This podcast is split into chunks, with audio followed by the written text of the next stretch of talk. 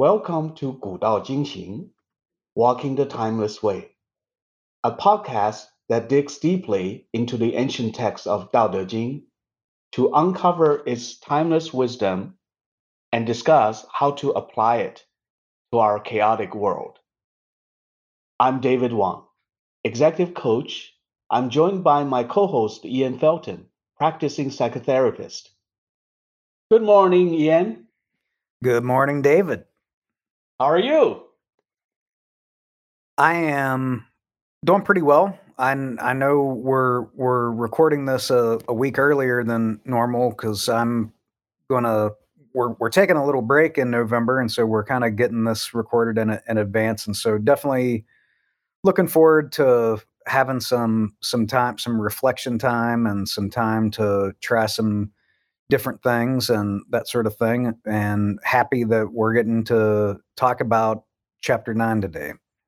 Yes, I'm hoping that during your reflecting time, uh, the topic we're talking about today will be part of that reflection.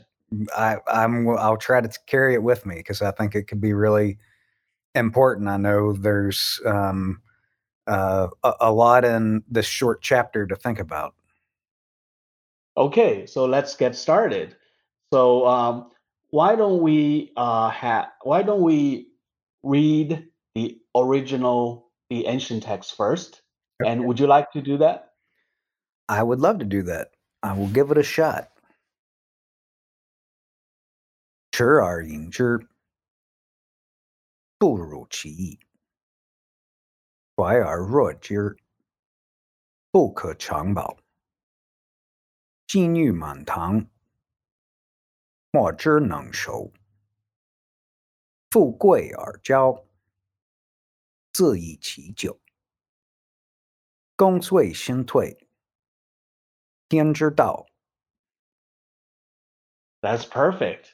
I I love the way you read it. Uh, the original um, text is very poetic, and I can see the, you know, the the rising and the falling tone uh, as you read it. It, it. You know, you just reflect that uh, uh, poetic, you know, characteristics. It, it takes over when when you get into it, it. It definitely takes over. I don't feel like I'm reading it so much as it's it's pulling itself out through me. Uh, like music, right? Yeah, exactly. That's great. So uh, for our listeners, so let me uh, use a version by uh, Jane English and uh, Gia-Fu Feng. Um, uh, you know their translation, uh, their version of translation to uh, you know translate this uh, this text. Better stop short than fill to the brim. Over sharpen the blade, and the edge will soon blunt. Amass a store of gold and jade, and no one can protect it. Claim wealth and titles, and disaster will follow. Retire when the work is done. This is the way of heaven. Thanks. I like that translation. Yeah, yeah, yeah. I think the uh, it's just interesting, um, just to read, you know, this this chapter because you know it it has some our regular experience, right? As a as a metaphor, you Mhm. know, when you pour you, you when you pour some water into a into a glass, you always want to leave some room, otherwise it all overfilled. I think I like that kind of a daily experience metaphor. yes, and the the older I get, the more that I leave even more room in that cup so that when you're walking, if you bump into something, it doesn't spill out onto the floor and you make a mess. Ah, that's interesting. Yeah, that's a that's a good uh good technique. Yes, it does. Yeah. Uh I'm so used to I, I think I'm on the tendency of overfilling it, but I've certainly had that experience you you are trying to avoid. So let's, you know, the, today's topic is around moderation. So, you know, as we study uh, Dao De Jing, we know that moderation is one of the three uh, Taoist treasures. So in this chapter, you know, Lao Tzu use, uses these metaphors, you know, the you know the filling of the cup or you know over sharpening the blade to talk about the importance of moderation and the, the bad you know the negative consequences of moderation. Um, before our podcast you know i did some you know some survey of different cultures you know the not just the the chinese and the east eastern culture but the western philosophies. I in, you know interestingly i find that moderation is often uh, discussed as a virtue. So you know my question for you uh, is what do you think uh, of moderation? Why do you think in our human history is kind of consider as so important to humans well i think people tend to think about things in in terms of our modern society. So we get very fixated on the messages in our current environment and and that's fine, but I think it's also helpful to try to imagine why we develop these instincts to begin with. Why why is moderation talked about so frequently across mm-hmm ancient cultures. And, you know, before we discovered oil, which is what led us to be able to create just ridiculous amounts of energy. And I shouldn't say discovering oil, I'm sure people were familiar with oil, but uh, until we learned how to really extract power out of it, we just mm-hmm. had far less access to resources. So, you know, if if cultures were immoderate, they would not only run out of things that they would need when times were lean, but it might also make people angry who we lived in close proximity with who felt like we were taking too much. Mm-hmm. So, I see. So in the past, when we lived a lot more closely with one another, all of the tribe's resources would be much more visible. And so it would be if someone was being immoderate it would essentially be like stealing or you know potentially even killing others in the tribe if if we would run out of something necessary because people were using too much but now all that's kind of hidden from sight you know we live in our own little compartments you know our houses and our domiciles and no one really witnesses everyone sort of gorging on the planet and we're encouraged to consume as much as possible because it's about expanding the economy, which we know in modern times is all about um, en- enriching a few people who control, you know, most of the world's wealth. And so, of course, the end end result of all of the immoderation that we're being um, encouraged to do is is killing the planet and and everything on it. So nothing's changed with the, the we we thought we had a way around it, but no, immoderation is still a big problem. Right, right. So I'm hearing is number one the access of resources, uh, and number two the kind of the community, the the the, the type of in a way we're living uh, we used to live in a very close knit uh, community, and now we're all spread and and live and work in silos, pretty much. Do you think you, you think those are the the the key factors driving immoderate uh, uh, in, uh, immoderate behaviors?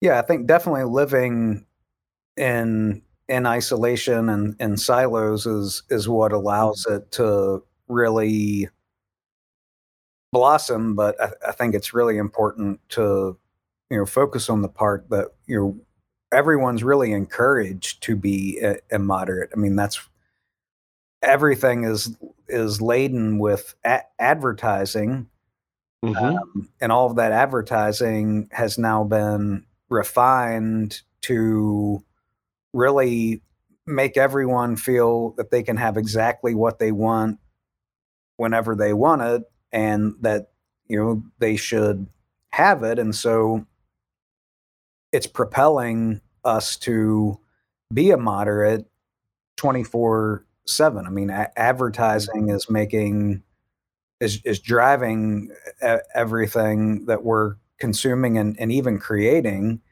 and you know I, I think at, at the pinnacle of the just total schizophrenic nature of our modern culture is that you know you'll you'll you'll hear all these messages about how global warming is destroying the earth and Mhm. how you know all the species extinction etc but as you're reading that online or in social media of course it's full of ads trying to get you to buy something Right. That's so, you know, there's a certain irony to it, right? So Mm. you're talking about, you know, climate change, the climate crisis, but at the same time, so much of a advertising the the model, the commercial model.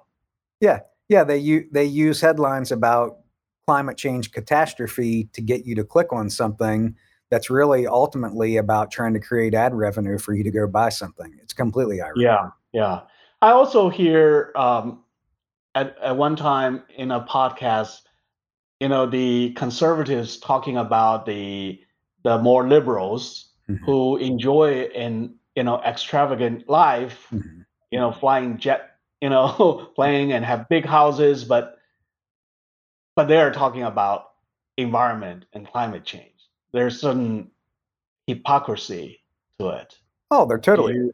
oh yeah Mm, yeah they're totally hypocritical i mean it's that that's why people are so i mean i think people on the right are so disgusted with a lot of what they see as uh, you know really giant hypocrites lecturing everybody about how they mhm, should live and you know those wealthy celebrities if mhm, if all of the climate change laws were passed and let's say like you know i could see mhm, it where you know individual families can't use cars because maybe there's a really high tax on uh, owning a, a car to try to push people toward public mhm, transportation and and so on and so forth but you know the the celebrities have no intention of living a different lifestyle. I mean how many celebrities do you think are are living in a in a thousand square feet of space? How many of them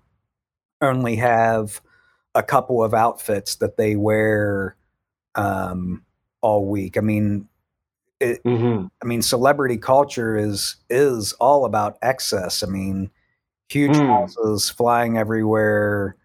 Um, just yeah, they're they're huge hypocrites, and so yeah, pe- people who are not caught up in it see Right.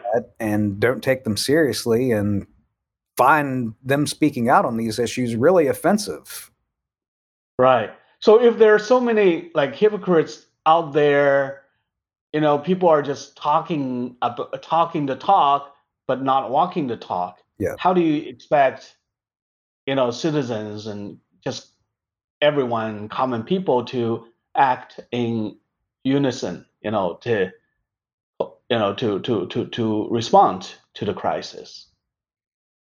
Yeah, I mean, this is what our politicians and leaders are supposed to be doing, and of course, Mm, they're they're not. And and so no, it's not helpful to lecture and hector the average person. I don't know anyone who mhm, lives moderately. I mean, I certainly don't. I have I'm I'm part of the same culture that everybody else is part of where, you know, I mhm, drink several cups of coffee each morning and put cream in it and mm, eat out quite often and travel and mhm, go places. I mean, I don't live the type of moderate lifestyle that would be needed for everyone around the world to live for us to reverse resource con- consumption. So Yeah. I, I, I- think that th- this is a, a you you can't put the the blame on citizens. Citizens are doing exactly what they're being encouraged to do, which is to consume, to spend. We're being pushed with advertising to buy. It's like, no, if this is a real problem and something needs to be done about it, we need leaders and and and people to do something about it. And you know, you see all the time where global leaders get together and they have these climate summits and they make all these pledges. But you know, you, you look at what happens five years later or down the road, and it's like n- nobody hits the goals. They're, I mean, it, it, it it's it's just a lot of talk. Right. So what's the problem there? Why couldn't they meet all the goals? And specifically, they should be the role models, but what makes it hard for them to really serve as role models? Do you think there's a connection between, let's say, a moderate behavior and the kind of power they have? Because going back to the, your point earlier, you know, as human species, we have through technology advancement, we have, you know, making we're, we're making the access to resources greater and greater. It's Mhm. all on this planet, Mhm. right? So we can imagine that just you know compared to common people, these leaders or elites, they have more access to resources, right? To Oh, yeah. put it, yeah. So is there a connection between one's immoderate behavior? Can you be immoderate, but at uh, can can you get access, great access to resources, but at the same time be moderate? Or do you think those two things don't tend to work together? Well, I think you can be a good steward of resources so that you can have access to a tremendous amount of resources and be a good steward of it. The the problem is is that the people who are lecturing everyone, Mm-hmm. they've designed this system of extraction and for them to maintain their wealth, they need an infinite expansion of the economy which requires people to, to work more, produce more, sell more, consume more. Right. And so So There's a lot a of people- inner contradictions there, right? Yeah. There's like a con- inner contra- uh, uh, contradictions, right? They have to maintain the current system, which is the cause, yeah, you know, of a lot of the yeah, to, crisis. yeah, to take it to an extreme like that it, it it's like it's like someone who's running a household that they've they've built the the Mhm. household on fear but then they're telling everyone in the house that they you know shouldn't be afraid i mean it's Mhm. it's incredible it's so just it's gaslighting to such an uh, an extent that you can't even fathom it. I mean it, this whole global economy is based upon immoderation and it's pushed like the the gas pedal pushed to the floor and then at the same time people saying you know you you, you shouldn't be consuming so much. It's like Mhm. it, it's such huge gaslighting and and no they they don't want it to change because they won't they won't then control the economy. Their the economy the way that they that they do now. They won't be generating all the wealth that they're generating now. Until they figure out some other way of doing it they they will not g- sincerely want the current system to change that is driving all the immoderation. Mhm. Are they putting their bets on new technologies so that they are, you know, thinking they don't have to endure the pain of, you know, um, getting rid of the old model? So in, in other words, like it seems like the assumption is there because I I've you know I've been hearing you know theories like that. Uh, you know, we just a, a technological solution.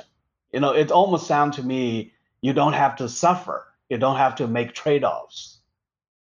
Uh, once you find that silver bullet technology, you know all the you know the the the we, we can still meeting the desires and needs of the people on this planet yeah i mean i, I think we can see some hints at what they're planning mm-hmm. um i don't think i mean i don't believe in a mm-hmm. cabal type conspiracy where there's you know 50 people sitting around some long table and they're right have this like perfect plan drawn up. I mean, I, I think that there's various forces at, at work with differing ideas about mm-hmm. w- how how the global economy should be shaped and what that should look like. But some of the hints I think are there. Just like let's look at this metaverse thing.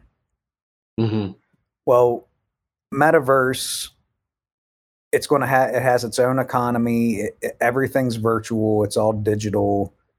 And if you can drive people to essentially live within this fake world well that's mm-hmm. one that's one way of cutting down on resource consumption and you can control people that way. They're essentially just you know living in their heads you know they're not mm-hmm. they're not even in the mm-hmm. real world. So I think there's a push for that. You know, that let's get people out of the physical plane of existence as much as we can. Mm-hmm. Lock them inside their heads with these goggles on. I mean, it's sick. It's real sick, but I think that's what they're pushing people to do. Mm-hmm, mm-hmm. That might solve the you know the the the environmental and the climate problems because we meet our psychological needs. Like let's take a human being for example. Like let's take a like individuals like you and me right?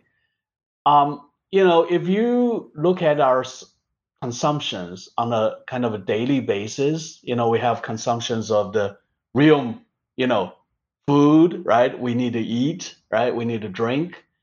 Also the consumption of you know contents right? Or you know other sort of something in between like relationships. You know, they might not be total assumptions, but I think there's the enjoyment found in relationships.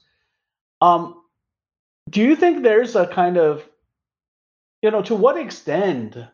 I, I'm I'm trying to think to what extent we should uh, we, that consumption is very material dependent.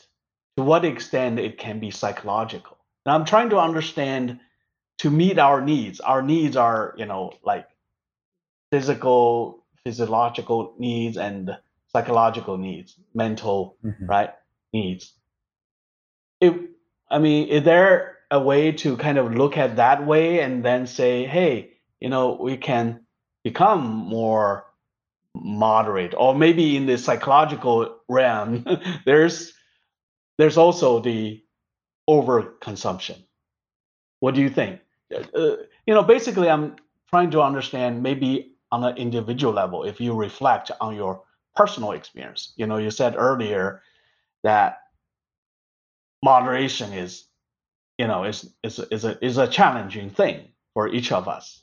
Can you share some experiences and how you navigate in your personal life? Yeah, I, I'm. I have a lot of reactions just to mm-hmm.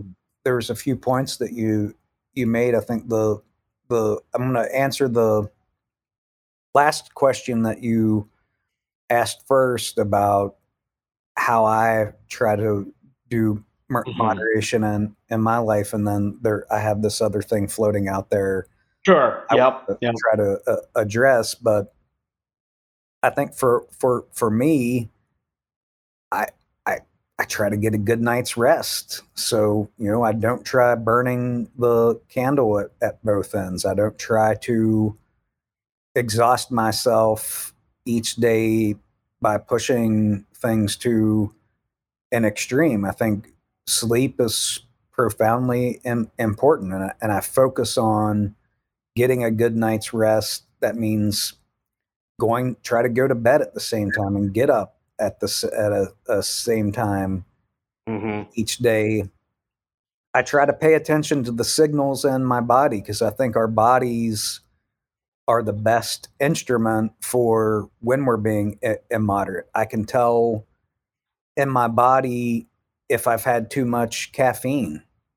And so I try to really stay sensitive when I feel that feeling in my body to listen to it and say, like, all right, I've had too much caffeine. I need to drink water and maybe get um, a small bite to eat to just try to to calm that. I make sure that I stop drinking caffeine primarily before noon so that the caffeine is completely out of my system by the time I go to bed. I do have uh, screen time limits on the apps on my phone where that I tend to use too often, like Instagram or or things like that. And even though I don't always abide by it, those alerts are still there to at least let me know, like, hey, you're using this more than what y- you've kind of said you should. Mm-hmm. I also use spreadsheets to track some core behaviors that are important just to have a running tally each month to see how I feel like it, it, I am doing with you know am I getting at least 15 minutes of exercise a day if uh, you know walk walking around the neighborhood or doing tai chi or or or anything? And how am I doing calorie wise am I eating excessively? Mm-hmm. And I track those im- important things to just try to make sure that to some extent I'm I'm paying attention to moderation. Again, I think ultimately we have to pay attention to our bodies and our body signals. If if every meal I eat I'm stuffed, well, you know, that's a pretty good sign I'm eating too much food. And yes, there is such a thing as eating too much food. Um, all those things are important, but mainly I think we've got to pay attention to our bodies. Our bodies tell us when we've gone too far with things. Mm-hmm. It's interesting you keep on uh, using the the phrase "pay attention to our body." When you look around, you watch people's behavior. Uh, this dynamic, like this, paying attention to your own body versus paying attention to the world. What do you think that you know people's natural tendency? It seems to me people pay more attention to the world, you know, comparing themselves to others and see what's you know what's interesting out there. You know, uh, it, it, I think it's just like a different mindset to me. Yeah, I, I, I think you're right, and and I think our you know our, our culture is very much about status and Mm-hmm. popularity and comparisons and that sort of thing. And obviously, that's all about being externally focused and not focused on the signals from from our body. What What's interesting is that what people don't seem to recognize is that the external world, what we call the external world, is still a reflection of our own psyches. You know, Mm-hmm. when when those messages enter our, our nervous system, our nervous system projects an external reality that we're also interpreted based upon our own nervous system. We're a closed system. So even that external world that we believe that we're interacting with, we're actually only interacting with our own psyche. So Right. when we're cut off from our own physical body's senses, we're, we're kind of, you know, moving through that quite quite blindly and uncentered. Would you say then, you know, I'm seeing a connection here. Would you say then a lot of the immoderate behavior is the inability or failure to lose touch with our inner world. Or mm. we become unconscious about it mm-hmm. because then we don't know actually it's the the inside that kind of determines the perception and the experience of the outside. The, so the the cause, the root is within as opposed like out there. Is that what you mean? Yeah, I think there. Yeah, I think that that, that that's uh, ultimately um, how we have to reorient. That we we really have lost touch with our true inner selves, and there's a lot of insecure people in the world, and by giving up your internal, your true internal self, cutting yourself off from that and just adopting the cultures or your your echo chambers views or or whatever that feels safer but mm-hmm. it, it, it, it's not it, it's really exactly how we we give up our own power we give up our own selves and and really just kind of give ourselves over to external forces. I see. Are, were you always like this, or did you have to be very intentional about it? Like I was wondering, you know, it seems like it's a very, you know, I'm just hearing how you practice, like paying constant attention, intention, uh, attention to your, to the working of your body, right? So you have to be alert. Um, are there times that you just uh, how, how do you maintain it, it it seems like it it requires a lot of mental energy to even like pay attention to your body mm-hmm. How hard is, is it? And uh, when whenever when you let's say you know you're just like everybody else you know who have needs and desires what happens when there are times you you know you, you lose touch with your inner state and uh, be driven by out by by the outside forces? Well or let's say in are there times that you become uh immoderate on whatever it is and and then you bring you're able to bring yourself back yeah i think uh, it it's just like with with Tao, there's cycles of everything, and and I think there's mm-hmm. individual cycles too. As far as like always being this way, you know, there there's a growth process, and I think mm-hmm. what hasn't changed is that I've always been someone who has sought deeper understanding. Like that that hasn't changed. I don't know where that comes from. If it was, you know, an, an inherent personality trait or mm-hmm. you know i'm mm-hmm. very high on the openness trait when there's you know, we talk about the big five personality traits uh, openness right. is like i don't think i could score any higher on openness but you know how i but that openness yeah. oh, oh sorry oh, okay. that openness to new experiences that in itself um do you feel sometimes it's a double-edged sword? Yeah.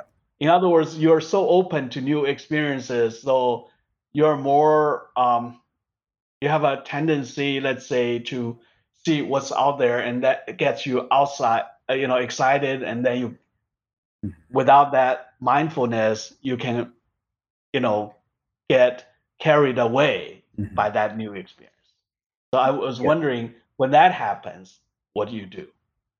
yeah, I can definitely be victim of shiny object or when mm-hmm. when things really arise in society of um,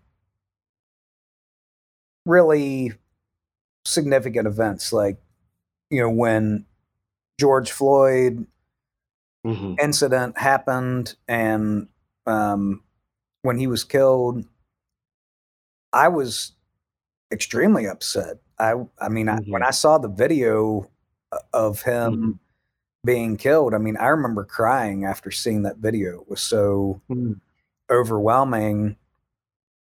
But then when when I saw the city being burnt down and people's businesses spray painting things like don't burn don't burn this building children inside and just everything that ensued after that and how extreme it got on on the other end. I mean as as overwhelmed as i was by that that horror of of what happened i saw i was caught up in that um, emotion but then also saw you know wow you know there there's a lot of things going on that are are not helping that I had to take some time and process and try to come back to some kind of centered place where I could try to reconcile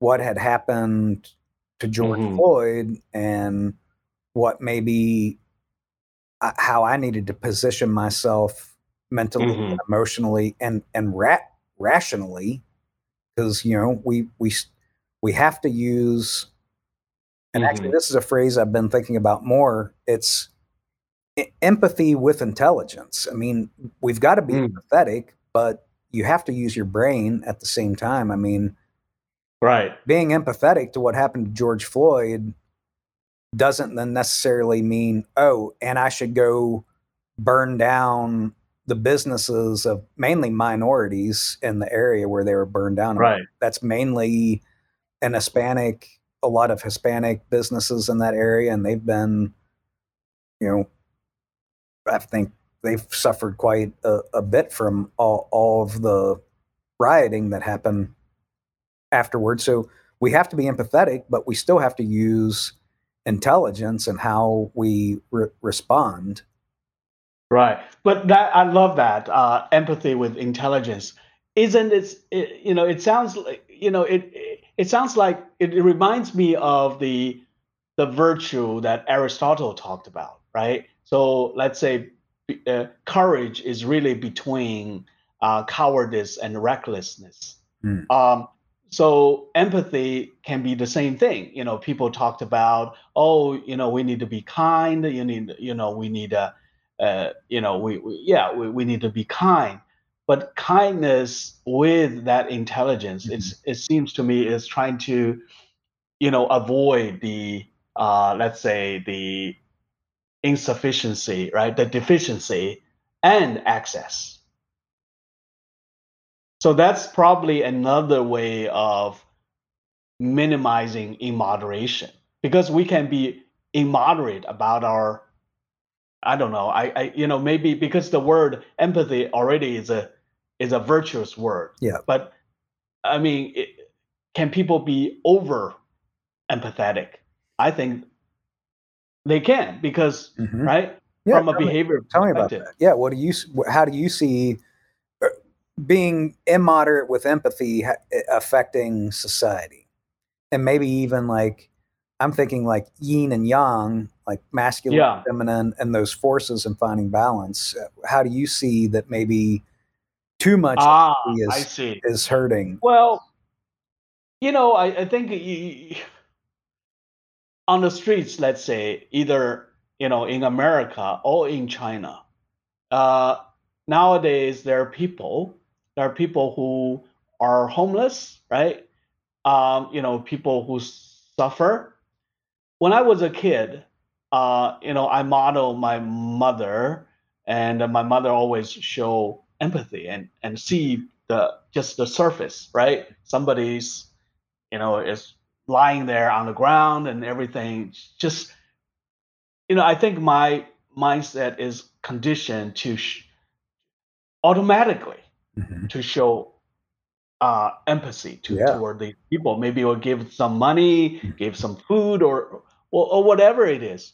But as I grew up, I start to understand more and more you know what's behind that behavior there is so a lot of variations so that's the intelligence mm-hmm. so at my age you know i'm always trying to walk a fine balance between i might become so knowledgeable about all these problems in the world and the you know including the behavior problems and you know what happened life stories of these people that i become callous. Mm, so uh, not empathetic enough. Yeah. but at the same time uh, you know i'm trying to avoid you know being over empathetic so that i almost like to support all the you know the behavior i don't know Yeah. right the the, the, the of the people and almost in a way to encourage that behavior Yeah. And i think enable- that's the enable it yeah so that's the kind of the precarious thing or, or, or you know a, a fine balance that we should always walk uh you know just empathy or kindness or justice or equality uh just for its own sake without any context Mhm. I think it's just as dangerous as no empathy, no justice. So that's the immoderate behavior Mhm. that I see.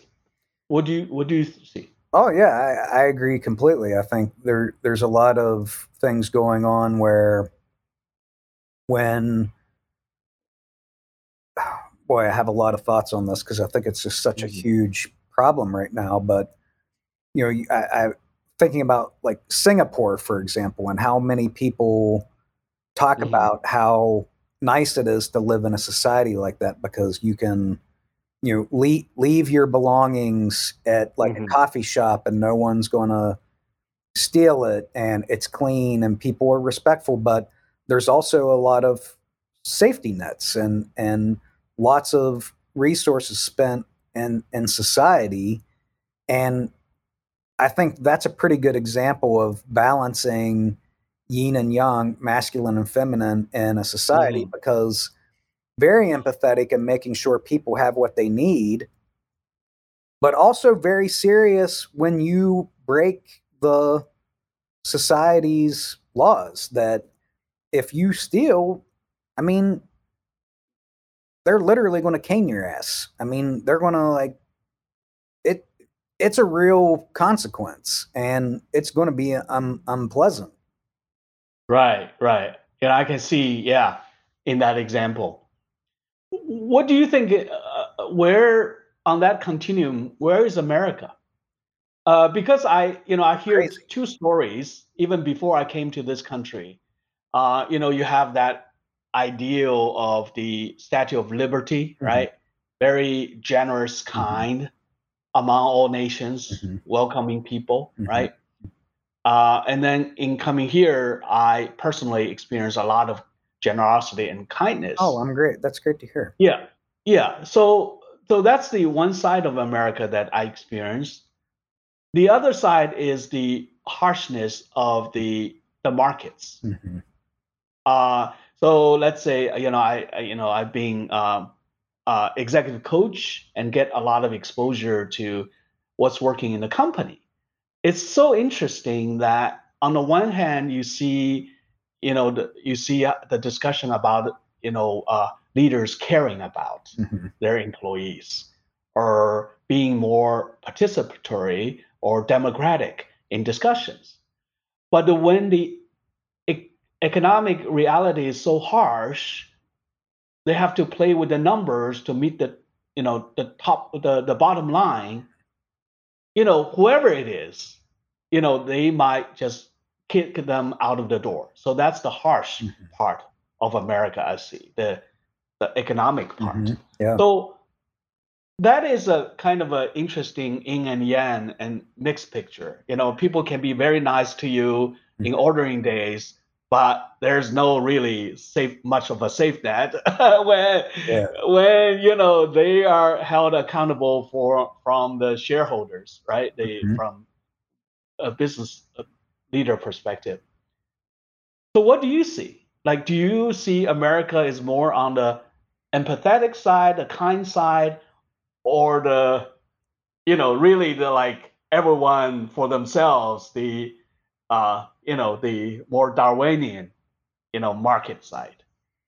Well, it's it's very schizophrenic in, in this country right now, and I think the the polarization is making it even more so. That I, I think a lot of complete solutions if you take a little bit from the left and a little bit from the right and actually Uh-huh. combine them, that's probably a better solution. What do you mean by that? I'm very curious So about, here- you know, like perfect- what do you how do you combine? Yep. How do you blend the Yep. cocktail approach to so here's a perfect example and i think um i mean and i'm sure it's just because i'm mainly around more liberal people but Mhm. like they they can see the the right's blind spots so clearly but man they really cannot see their own and their own blind Oh, wow. What, what do you see? What do you see the blind spots of the, the the people on the right and what they were not able to see? the blind spots of the people on the right um i mean i don't want to generalize too much because there's i think you know there's Mhm. there's moderate Sure. conservatives who i i'm definitely sure i can have a good conversation with i think when you Mhm. get into the the qanon piece it's like well they just can't see that they're just they're not well informed they're not they're they're they're reading garbage and they Mm. they they can't see that they're reading garbage like it's it's like it's just garbage lies Right, right. reading. So let let's put that uh, that piece aside. That's uh, more of an extreme. Just the, the the the people that you mentioned earlier that you have a good conversation. Do they have their blind spots? Yeah, I think you know there there's this idea that anything socialized is bad, and it's like, well, that's ridiculous. The the police are so mm. they're socialized. Fire, firefighting is socialized. The roads are socialized. I mean, there's so many social programs in this country that people on the right really like. People on the right really like their you know when they retire, they generally want their they're not sending their social security checks back or their their medicare Right, right. so So what's their blind spot then? So they, they, they you know, since that's the, the, the, the that's happening, what blind spots do they have? well that you know that that socialism in a hmm.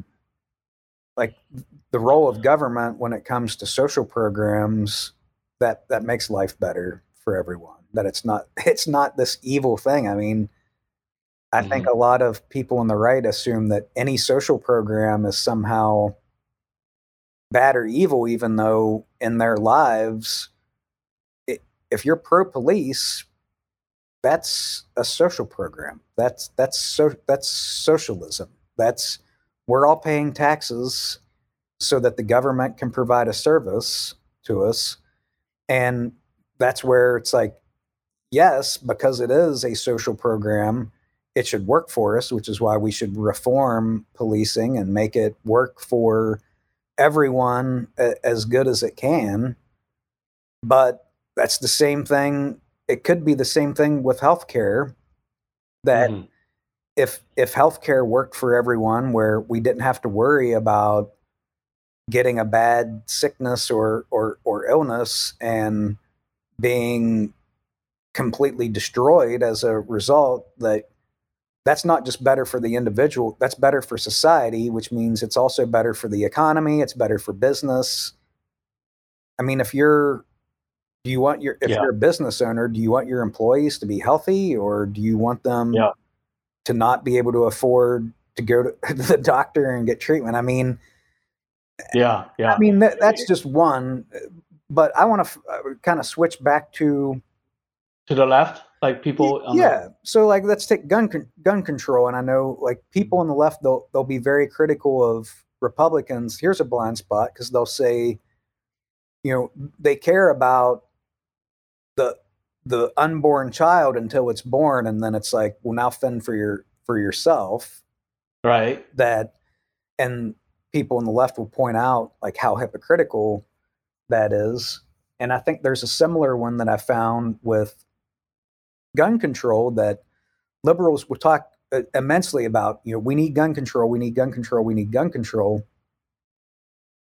And and sure definitely there's things that need to be done to to get firearms under control in the US but the reality is we're flooded with guns right now and and the liberal message that I hear mainly it's like yeah, we we want to do everything about controlling guns, but nothing about all of the guns that are in the street because the reality is the criminals have the guns and most of the ways most of the methods that police officers had to get the guns off the street involve pulling people over for traffic violations. That that is one of the number one ways that guns get found and taken off the streets.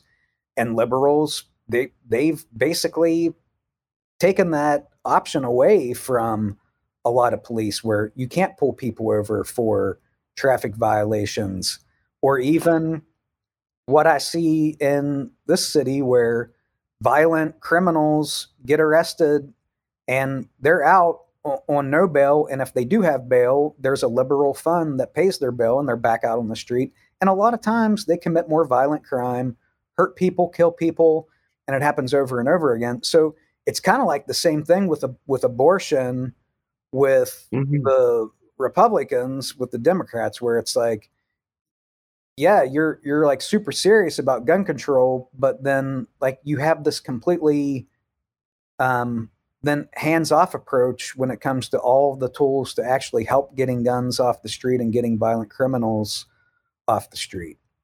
Right. So I'm hearing a lot of kind of uh, within one, um, let's say, a group of people um, who have a view, but I'm hearing the inter, the inter, uh, the the inner contradictions. Yeah. So they are when, when you're looking from a third party's perspective, you, you see these groups, mm-hmm. you see the interesting paradox or inner uh, contradictions. Mm-hmm. So can we then say part of you know it's hard to be to have a moderate opinion or political view is yep. lack of a full picture. Yep. Do, do you see? Oh yeah. Because it seems like they're then they become very immoderate yeah. in their view, right? So they are pushing uh, their view, the view they're holding, to a certain uh, polarity or certain uh, extreme. Yep. And the reason is that they're not saying the whole picture. Right. So, like, can we generalize from our discussion that? So I'm hearing that to be moderate, to uh, minimize our immoderation, uh, you know, as you said earlier, is pay attention to the inner, not just the outer, right? Yeah. So then we're talking about, you know, yin and yang, mm-hmm. uh, which is, you know, about empathy with intelligence. So in order to be over empathized, mm-hmm. we need, uh, you know, to, to, to, to achieve a certain yin and yang balance. Yeah. And now, from a political perspective, yeah that moderation that you described on the left and on the right, it seems like is is the problem. You know, they are going to the extreme and start to be in immoderate because they don't have a full picture. Mm-hmm. Is it a, a cognitive problem? Yeah. Or is it something else? Yeah, I mean, it's there's a lot of problems and they're going to be hard to solve, but um, you know, right now, like you were saying, the listening part, and that's the piece that's missing. Just like people mm-hmm. don't listen to their bodies, yeah, and then make immoderate decisions. Right. Yeah. It, it, if I'm on the right and I just say, you know, Democrats are communists, and so I don't listen to anything that I perceive anyone even being slightly left leaning because they're commies, then I'm not, I'm going to basically be s- stupid because I'm not getting the full picture. And it's the same on the left. If I just say, like, oh, well, people on the right are racists. So anything that they have to say, it's just because they're trying to protect their racism and homophobia. And so, you know, I can't listen. I'm not going to listen to anything anyone on the right says because they're just homophobic and racist. Okay, got it. So, you know, it, it seems like the listening mm-hmm. is the key word uh, just to string together our discussion, like listening to your inside, right? Yeah. Which we don't have that tendency to do. Listening to the other side, right? The inside and the the other side. Yeah. The other side is the the other part. why, from a you know a, a psychological or other pers- you know point of view, why do you think listening is so hard? Why do you think that we are we we we we hesitate, we we're reluctant to listen to to our inside, we we hesitate to listen to the other parties. What what's what's the because that seems Yep. to be the one of the more deeper causes of immoderation. Because I didn't expect our discussion to go to connect it immoderation with listening. Well, I'm glad that you asked because that's actually that thing I said was floating around. Now it's it's found a, a, place to come back, and it's people want to be Hmm. so comfortable and don't want any kind of discomfort at all anymore that listening is going to make you uncomfortable. You're going to have to listen to things that challenge you, and people don't want that anymore. They want they want to be spoon fed back everything that makes them feel like all of their beliefs are correct, that their way of living is the best way, that their tastes are the best, everything catered to them from their song playlists to their their Netflix recommendations to the advertising that they get, everything personalized. People want everything personalized now and that's a product of our consumer culture that it's the same thing with um, their political messaging. They want their political messaging tailored just for their personal tastes. And to listen to someone else who's going to say things that make them uncomfortable and have to think, they're not interested in, in that because they want to be comfortable. They want they want their entire life personalized for them. I want that. It's great. It feels great, but it's not leading us to a healthy society. It's killing our society. Yeah, yeah, yeah. Uh, ironically or paradoxically, it's the pain that probably nudges us to Yeah. evolve, right? We need So we need that challenge. Yeah, but is that associated with kind of the pleasure and pain experience? Because you know, recently I, I I've been hearing like uh, uh, uh, the uh, one of the ancient uh, schools of thoughts in ancient Greece about the uh, I think it's Epicurus, Mm. Epicurus, right? Mhm. Talking about the this kind of you know people misunderstand that school of thought and saying it's a, like a pleasure seeking Yeah. uh, school. But when you look at closely, you're talking they are really have a more profound insights into this pleasure and pain. So you, you think that people want to be comfortable. Is that associated with pleasure? Basically, they, they, they just want they, they just think that any kind of pain is is not good. Yeah. So they just like but ironically, as they seek that pressure, some of the uh, the uh, the pleasure, some of the pleasure becomes the poison Mhm. itself Yeah. that takes life away from their being. Yeah, completely. Yeah, it's it's it's that kind of psychological pleasure when combined with Mm. political messaging that you know it's it's and this this is working on both sides and this is the polarity again that's that's pulling the country apart that that yes we we have to give up some pleasure some psychological pleasure be challenged Mm. psychologically you know yeah there might be someone on the right who is racist and homophobic that doesn't mean that they don't have some important things to say Yeah, totally agree. Yeah, totally agree. Well, we are at the top of our the our hour, and uh, it's been really uh, you know great um, discussion with you to you know explore and these complex topics.